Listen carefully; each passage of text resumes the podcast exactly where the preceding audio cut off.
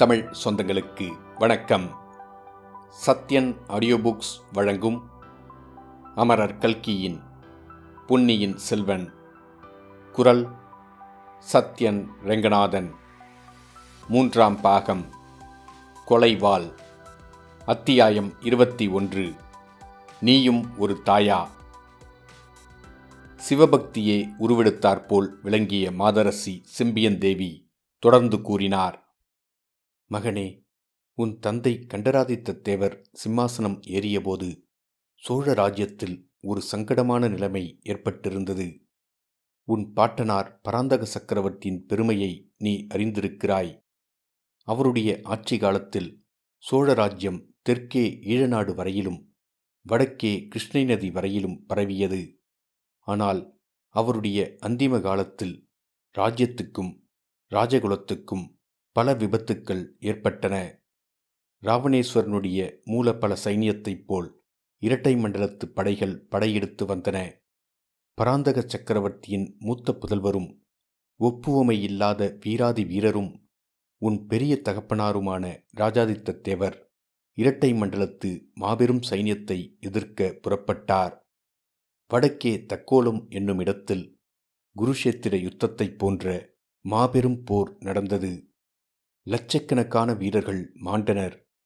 இரத்த வெள்ளம் பெருக்கெடுத்தோடியது. இரட்டை மண்டலத்தாரின் சைன்யம் சிதறி ஓடியது. ஆனால் அந்த போரில் ராஜாதித்த தேவர் பலியாகிவிட்டார். உன்னுடைய சித்தப்பா அருஞ்சயத்தேவரும் அந்த போரில் ஈடுபட்டு படுகாயம் அடைந்தார். ஆனால் அவரை பற்றி யாதொரு விவரமும் அப்போது தெரியவில்லை. அரிஞ்சயத்தேவரின் மூத்த புதல்வர் சுந்தர சோழர் சின்னஞ்சிறு பிராயத்து பிள்ளை ஈழத்துப் போருக்கு சென்றிருந்தார். அவரை பற்றியும் செய்தி கிட்டவில்லை. ராஜகுலத்தில் பிறந்து அச்சமயம் தஞ்சை அரண்மனையில் பராந்தக சக்கரவர்த்தியின் அருகில் இருந்தவர் உன் தந்தைதான். ஆனால் உன் தந்தையோ இளம் பிராயத்திலேயே ராஜ விவகாரங்களை வெறுத்து சிவபெருமானிடம் மனத்தை செலுத்தி வந்தவர். அவருக்கு யுத்தம் என்றால் பிடிப்பதில்லை. மன்னர்களின் மண்ணாசை காரணமாக மக்கள் போரிட்டு மடிவானேன்? என்று அவர் வருந்தினார். தந்தையிடமும் சகோதரர்களிடமும் அதை குறித்து வாதித்தார்.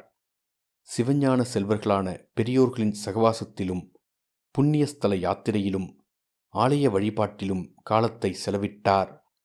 வாள் வேல் முதலிய ஆயுதங்களை கையினால் தொடவும் அவர் விரும்பவில்லை. யுத்த தந்திரங்களிலும் போர் முறைகளிலும் அவர் பயிற்சி பெறவில்லை. பொய்யும் புனைசுருட்டும் வஞ்சகமும் வேஷமும் சூழ்ச்சிகளும் மறுசூழ்ச்சிகளும் கொலை முதலிய பாவங்களும் நிறைந்தது ராஜரீகம் என்று அவர் நம்பினார். திருடன் பிறர் பொருளை திருடுவதற்கும் ஒரு நாட்டு அரசன் இன்னொரு நாட்டை கவர்வதற்கும் என்ன வித்தியாசம்? என்று அவர் கேட்டார்.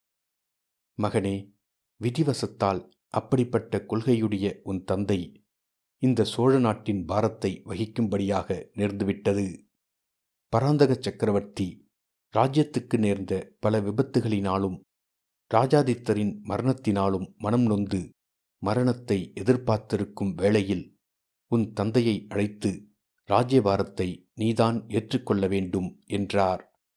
உன் தந்தை மரணத் தருவாயிலிருந்த உன் பாட்டனாரின் மனத்தை மேலும் புண்படுத்த விரும்பாமல் ஒப்புக்கொண்டார். உன் தந்தையை எனக்கு முன்னால் மணந்திருந்த பாக்கியவதியான வீரநாராயணி தேவி அதற்கு முன்னரே சிவபதம் அடைந்துவிட்டார் நானோ அப்போது உன் தந்தையை பார்த்ததே இல்லை. ஆகையால் உன் தந்தையின் காலத்துக்கு பிற்பாடு சோழ மகாராஜ்யம் என்ன ஆவது என்ற கவலை உன் பாட்டனாருக்கு ஏற்பட்டது. அதிர்ஷ்டவசமாக அச்சமயத்தில் உன் சிறிய தந்தையின் குமாரரை தேடுவதற்காக ஈழத்திற்கு போனவர்கள் அங்கே ஒரு தீவிலிருந்த சுந்தர சோழரை கண்டுபிடித்து அவரை அழைத்து கொண்டு வந்தார்கள். பராந்தக சக்கரவர்த்தி சுந்தர சோழரிடம் அளவிலாத பிரியம் வைத்திருந்தார். குழந்தையாயிருந்த நாளிலிருந்து மடியில் வைத்து தாளாட்டி பாராட்டி வளர்த்து வந்தார். பெரியோர்கள் பலர் சுந்தர சோழரின் மூலமாய் சோழகுலம் மகோன்னதம் அடையப் போகிறது என்று சொல்லியிருந்தார்கள். இத்தகைய காரணங்களினால் உன் பாட்டனாருக்கு சுந்தர சோழர் மீது அபாரமான பிரேமை. ஆகையால் உன் தந்தை சிம்மாசனம் ஏறும்போது சுந்தர சோழருக்கு இளவரசு பட்டம் கட்டிவிட வேண்டும் என்றும் அவருடைய சந்ததிகள்தான் சோழ நாட்டை ஆண்டு வர வேண்டும் என்றும் சொல்லிவிட்டு சிவபதம் அடைந்தார். இந்த விவரங்களையெல்லாம் உன் தந்தை என்னிடம் கூறினார். பராந்தக சக்கரவர்த்தி மரணத் தருவாயில் வெளியிட்ட விருப்பத்தை நிறைவேற்ற அவர் உறுதி கொண்டிருந்தார். சுந்தர சோழரும் அவருடைய சந்ததியாரும் பட்டத்துக்கு வருவதில் எவ்வித இடையூறும் நேரிடக்கூடாதென்று எண்ணினார். உன் தந்தைக்கு ராஜ்யம் ஆளும் ஆசை இல்லை. ராஜரீக காரியங்களில் பற்றுதலும் இல்லை. அவர் புண்ணிய புருஷர். அவருடைய உள்ளம் சதா சர்வகாலமும் நடராஜ பெருமானின் இணையடி தாமரைகளில் சஞ்சரித்துக் கொண்டிருந்தது. ஆகவே தமது தம்பியாகிய அருஞ்செயரிடமும் அவருடைய புதல்வர் சுந்தர சோழரிடமும் ராஜ்ய காரியங்கள் முழுவதையும் ஒப்படைத்திருந்தார். தாம் சிவபெருமானுடைய கைங்கரியத்தில் ஈடுபட்டிருந்தார். முன்னமே சொன்னேனே அதுபோல் அவருக்கு மறுபடியும் மனம் செய்து கொள்ளும் எண்ணமே இருக்கவில்லை. ஆனால் அவருடைய மன உறுதியை கலைக்க நான் ஒருத்தி வந்து சேர்ந்தேன். நானும் சிவபக்தியில் ஈடுபட்ட பிச்சு என்று அறிந்ததனாலேயே அவர் என் மீது பிரியங்கொண்டு என்னை திருமணம் புரிந்தார். அவரை பதியாக அடைந்த நான் பாக்கியசாலி. எத்தனையோ ஜென்மங்களில் அவரை அடைய நான் தவம் செய்திருக்க வேண்டும். அவரை தந்தையாக பெற்ற நீயும் பாக்கியசாலி. இந்த உலகில் இறைவனை கண்ணாரக் கண்டு மகிழ்ந்த மகான்கள் வெகு சிலர்தான். சிவபெருமான் ரிஷபாரூடராய் வந்து உன் தந்தைக்கு காட்சி தந்து அவரை இம்மண்ணுலகிலிருந்து அழைத்துப் போனார். நான் இப்போது உன்னை என் ஊனக்கண்களால் பார்ப்பது போல் உன் தந்தை பரமசிவனை தரிசித்தார். அப்படிப்பட்ட புண்ணிய புருஷருடைய விருப்பத்தை நிறைவேற்ற நானும் நீயும் கடமைப்பட்டவர்கள். அன்னை இவ்விதம் கூறி நிறுத்தியபோது கேட்டுக்கொண்டிருந்த மகனுடைய உடல் பதறிக் கொண்டிருந்தது அவனுடைய உள்ளம் கொதித்துக் கொண்டிருந்தது. அது எப்படி தாயே? என் தந்தை என்னிடம் ஒன்றும் தெரிவிக்கவில்லையே. நான் என்ன கடமைப்பட்டிருக்கிறேன்? எந்த விதத்தில் கடமைப்பட்டிருக்கிறேன்? என்றான் மதுராந்தகன். மகனே கேள். உன் தந்தை சிவபெருமானுடைய பாதமலர்களை அடைந்தபோது நீ சின்னஞ்சிறு பிள்ளை ஆகையால் உன்னிடம் அவர் ஒன்றும் தெரியப்படுத்த முடியவில்லை. ஆனால் என்னிடம் சொல்லிவிட்டு போனார். நாங்கள் மனம் புரிந்த புதிதில் மக்கள் பேற்றை விரும்புவதில்லை என்று முடிவு செய்திருந்தோம். ஆனால் பேதையாகிய என்னால் அந்த மன உறுதியை நிறைவேற்ற முடியவில்லை. கன்னி பருவத்தில் சிவபெருமானிடம் நான் கொண்டிருந்த பக்தி உன் தந்தையிடம் கொண்டிருந்த பிரேமையாக மாறியது. நாளடைவில் என் கையில் ஏந்தி மார்போடு அணைத்து மடியில் வைத்து தாளாட்டி பாராட்டி கொஞ்சுவதற்கு குழந்தை வேண்டும் என்று என் இருதயம் தாபம் கொண்டது. மற்ற பெண்களின் கையிலும் மடியிலும் குழந்தையைக் கண்டால் என் உடம்பெல்லாம் துடித்து உள்ளம் பற்றி எரிந்தது. குழந்தை பருவத்தில் என்னை ஆட்கொண்ட இறைவனிடம் வரம் கோரினேன். இறைவனும் இந்த பேதையின் கோரிக்கையை நிறைவேற்றினார். உன்னை எனக்கு அளித்தார். ஒரு பக்கத்தில் உன்னை பெற்றதினால் நான் உள்ளமும் உடலும் பூரித்தேன். மற்றொரு பக்கத்தில் உன் தந்தையின் கோபத்துக்கு ஆளாகிவிட்டேனோ? என்று பயந்தேன். அந்த மகா புருஷர் என் மீது கோபிக்கவில்லை. ஆனால் அவருடைய வாக்கை நிறைவேற்ற வேண்டிய பொறுப்பை மட்டும் என் மீது சுமத்திவிட்டு போனார். மகனே உன்னை இந்த மண்ணுலக வாழ்க்கையில் பற்றுதல் கொள்ளாமல் சிவபக்த சிகாமணியாகும்படி வளர்ப்பேன் என்று உன் தந்தைக்கு வாக்கு கொடுத்தேன். அதை நிறைவேற்றிவிட்டதாகவே சில காலத்துக்கு முன்பு வரையில் எண்ணி இருமாந்திருந்தேன். ஆனால் என் உயிருக்குயிரான மகனே என் கண்ணுக்கு கண்ணான செல்வ புதல்வனே சில நாளாக நான் ஏதேதோ கேள்விப்படுகிறேன். அப்படிப்பட்ட பேச்சை கேட்கும்போதெல்லாம் என் நெஞ்சி புண்ணாகிறது. நான் கேள்விப்படுவதெல்லாம் பொய்யென்று நீ உறுதி சொல்லி என் நெஞ்சில் உள்ள புண்ணை ஆற்றமாட்டாயா? என்று அன்னை செம்பியன் மாதேவி கெஞ்சினாள். தாயே தங்களுடைய மர்மமான வார்த்தைகள் என்னுடைய நெஞ்சையும் புண்ணாக்குகின்றன. தாங்கள் என்ன கேள்விப்படுகிறீர்கள்? என்னிடம் என்ன எதிர்பார்க்கிறீர்கள்? என்னிடம் என்ன உறுதி கேட்கிறீர்கள்? என்று மதுராந்தகன் சீறினான். குழந்தாய் என் மனத்தில் உள்ளதை அறிந்து கொள்ளும் சக்தியை நீ இழந்துவிட்டாய் போலும். வெளியிட்டு சொல்லத்தான் வேண்டும் என்கிறாய். நல்லது சொல்லுகிறேன். உன் மனம் சிவபக்தியாகிய கங்கை நதியிலிருந்து மண்ணாசையாகிய குட்டையில் விழுந்துவிட்டது என்று கேள்விப்படுகிறேன். சோழகுலத்து சிம்மாசனத்தில் ஏற நீ ஆசை கொண்டிருக்கிறாய் என்று கேள்விப்படுகிறேன். உன் புனிதமான உள்ளத்தை நம் விரோதிகள் அவ்விதம் கெடுத்துவிட்டார்கள் என்று அறிகிறேன். நான் இவ்வாறு கேள்விப்பட்டது உண்மையல்ல என்று நீ கூறினால் என் மனம் நிம்மதியடையும் என்றாள் மூதாட்டி. மதுராந்தகன் இதுவரை உட்கார்ந்திருந்த பீடத்திலிருந்து எழுந்து நின்றான். அவனுடைய படபடப்பை பார்த்து தாயும் எழுந்தாள். என்னுடைய மனத்தை விரோதிகள் யாரும் கெடுக்கவில்லை. என்னை சிம்மாசனம் ஏற்ற விரும்புகிறவர்கள் என் விரோதிகளா? எனக்காக தங்கள் உயிரையும் கொடுக்க முன்வந்திருப்பவர்கள் என் விரோதிகளா? ஒரு நாளும் இல்லை. உண்மையில் என் ஜென்ம விரோதி யார்? என்னை பெற்றவளாகிய நீதான் என்று மதுராந்தகன் கூவினான். ஆத்திர மிகுதியால் அச்சமயம் அவன் மரியாதையை மறந்தான். சின்ன பழுவேட்டரையர் நல்ல வார்த்தைகளினால் அன்னையின் மனத்தை மாற்றும்படி சொல்லியிருந்ததை மறந்து வசைமாறி பொழிந்தான். ஆம் நீதான் என் ஜென்ம சத்ரு வேறு யாரும் இல்லை நீயும் ஒரு தாயா நீயும் ஒரு ஸ்திரீயா? உலகத்தில் தாய்மார்கள் தங்கள் பிள்ளைகளின் உரிமைக்காக படாதபாடு படுவார்கள். கதைகளிலும் காவியங்களிலும் கேட்டிருக்கிறேன். வாழ்க்கையிலும் பார்த்திருக்கிறேன். அன்னையின் இயல்புக்கே மாறான இயல்புடைய நீ மானிட ஸ்திரீதானா? அல்லது மனித பெண் உருக்கொண்ட அரக்கியா? நான் உனக்கு என்ன துரோகம் செய்தேன்? நீ எதற்காக இந்த பெரும் துரோகத்தை எனக்குச் செய்தாய்? எல்லாவித நியாயங்களினாலும் எனக்கு சேர வேண்டிய ராஜ்யத்தை பிடுங்கி இன்னொருவனுக்கு கொடுப்பதில் உனக்கு என்ன சிரத்தை? என் தந்தையின் விருப்பம் என்று சொல்லுகிறாய். அவருக்கு நீ வாக்கு கொடுத்ததாகச் சொல்லுகிறாய். அதற்கெல்லாம் அத்தாட்சி என்ன? நான் நம்பவில்லை. எனக்கு யாரோ துர்போதனை செய்துவிட்டதாகச் சொல்கிறாய். இல்லவே இல்லை. உனக்குத்தான் யாரோ துர்போதனை செய்து உன் மனத்தை தான் கெடுத்துவிட்டிருக்கிறார்கள். தாயை மகனுக்கு விரோதியாக்கியிருக்கிறார்கள். நியாயமாக எனக்கு உரிய சோழ சிங்காசனத்தை நான் ஒரு நாளும் கைவிட மாட்டேன். நீ சொன்னாலும் விடமாட்டேன்.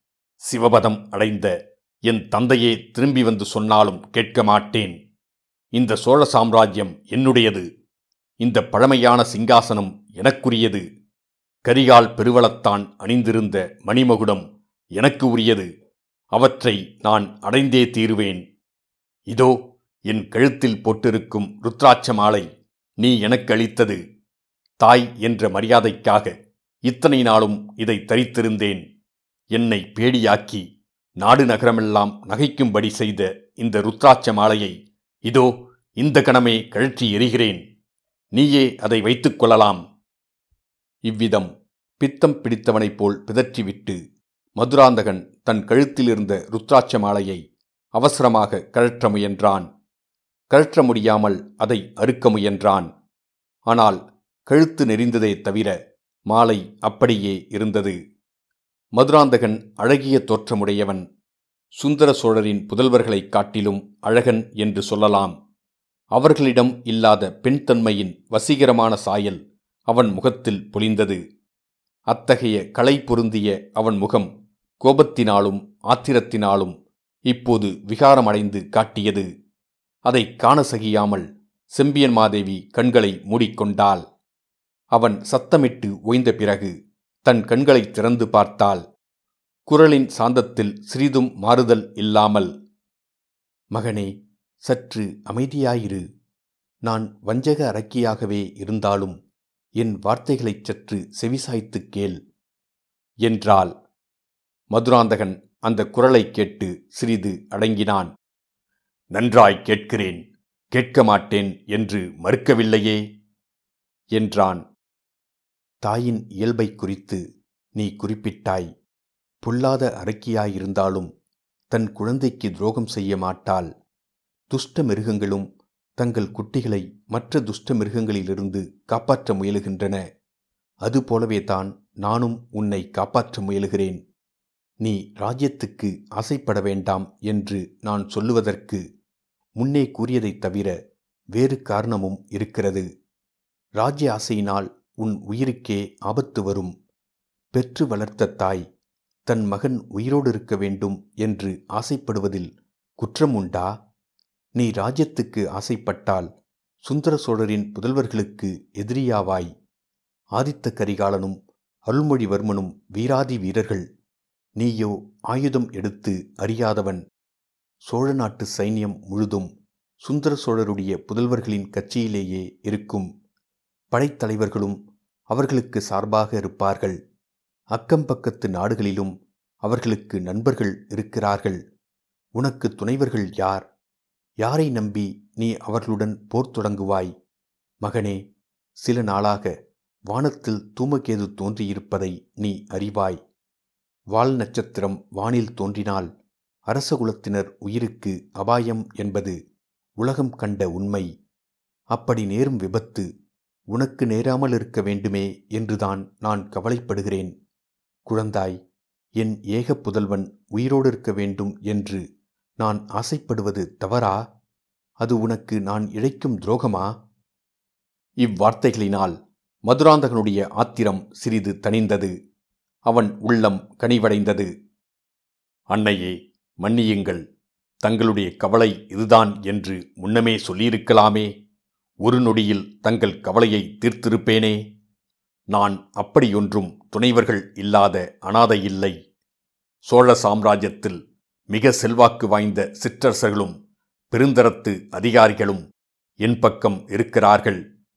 பழுவேட்டரர்கள் என் கட்சியில் இருக்கிறார்கள். கடம்பூர் சம்புவரையர் என் பக்கம் இருக்கிறார். தங்கள் சகோதரரும் என் மாமனுமான மழவரையரும் என் கட்சியில் இருக்கிறார். மற்றும் நீலத்தங்கரையரும் இரட்டைக்குடை ராஜாளியாரும் குன்றத்தூர் பெருங்கிழாரும் பூரண பலத்துடன் என்னை ஆதரிக்கிறார்கள். என்னை ஆதரித்து நிற்பதாக சத்தியம் செய்து கொடுத்திருக்கிறார்கள்.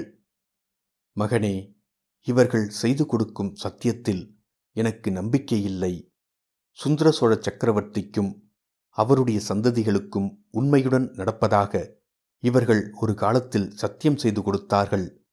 அவர்கள் உனக்கு உண்மையாக நடப்பார்கள் என்றே வைத்துக்கொள்ளலாம் இவர்களிடம் உள்ள சைன்யம் வெகு சொற்பம் என்பது உனக்கு தெரியாதா?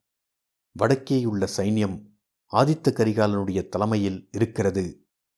தென்திசை சைன்யமோ கொடும்பாளூர் வேளாரின் தலைமையில் இருக்கிறது. தாயே என் கட்சியை ஆதரிக்கும் சிற்றரசர்கள் எந்த நேரத்திலும் தலைக்கு பதினாயிரம் வீரர்களை சேர்த்துக்கொண்டு வரக்கூடியவர்கள். சைன்யம் ஒரு பக்கம் இருக்கட்டும். மக்களைப் பற்றி என்ன? சோழ நாட்டு மக்கள் சுந்தர சோழரின் புதல்வர்களிடம் எவ்வளவு அபிமானம் கொண்டவர்கள் என்பது உனக்கு தெரியாதா? இன்றைக்கு நீயே பார்த்தாய். இந்த பழையாறை நகருக்கு இன்று அருள்மொழிவர்மனோ ஆதித்த கரிகாலனோ வந்திருந்தால் மக்கள் எப்படி திரண்டு கூடி வரவேற்றிருப்பார்கள்? இந்த ஊர் மக்கள் ஒரு காலத்தில் உன்னிடமும் அன்புடனேதான் இருந்தார்கள். பழுவேட்டரர்களுடன் நீ உறவு பூண்டதிலிருந்து உன்னை மக்கள் வெறுக்கவே தொடங்கிவிட்டார்கள். தாயே மக்களின் அபிமானத்தைப் பற்றி நான் சிறிதும் கவலைப்படவில்லை. மக்களின் அபிமானம் எனத்துக்கு ஆகும்.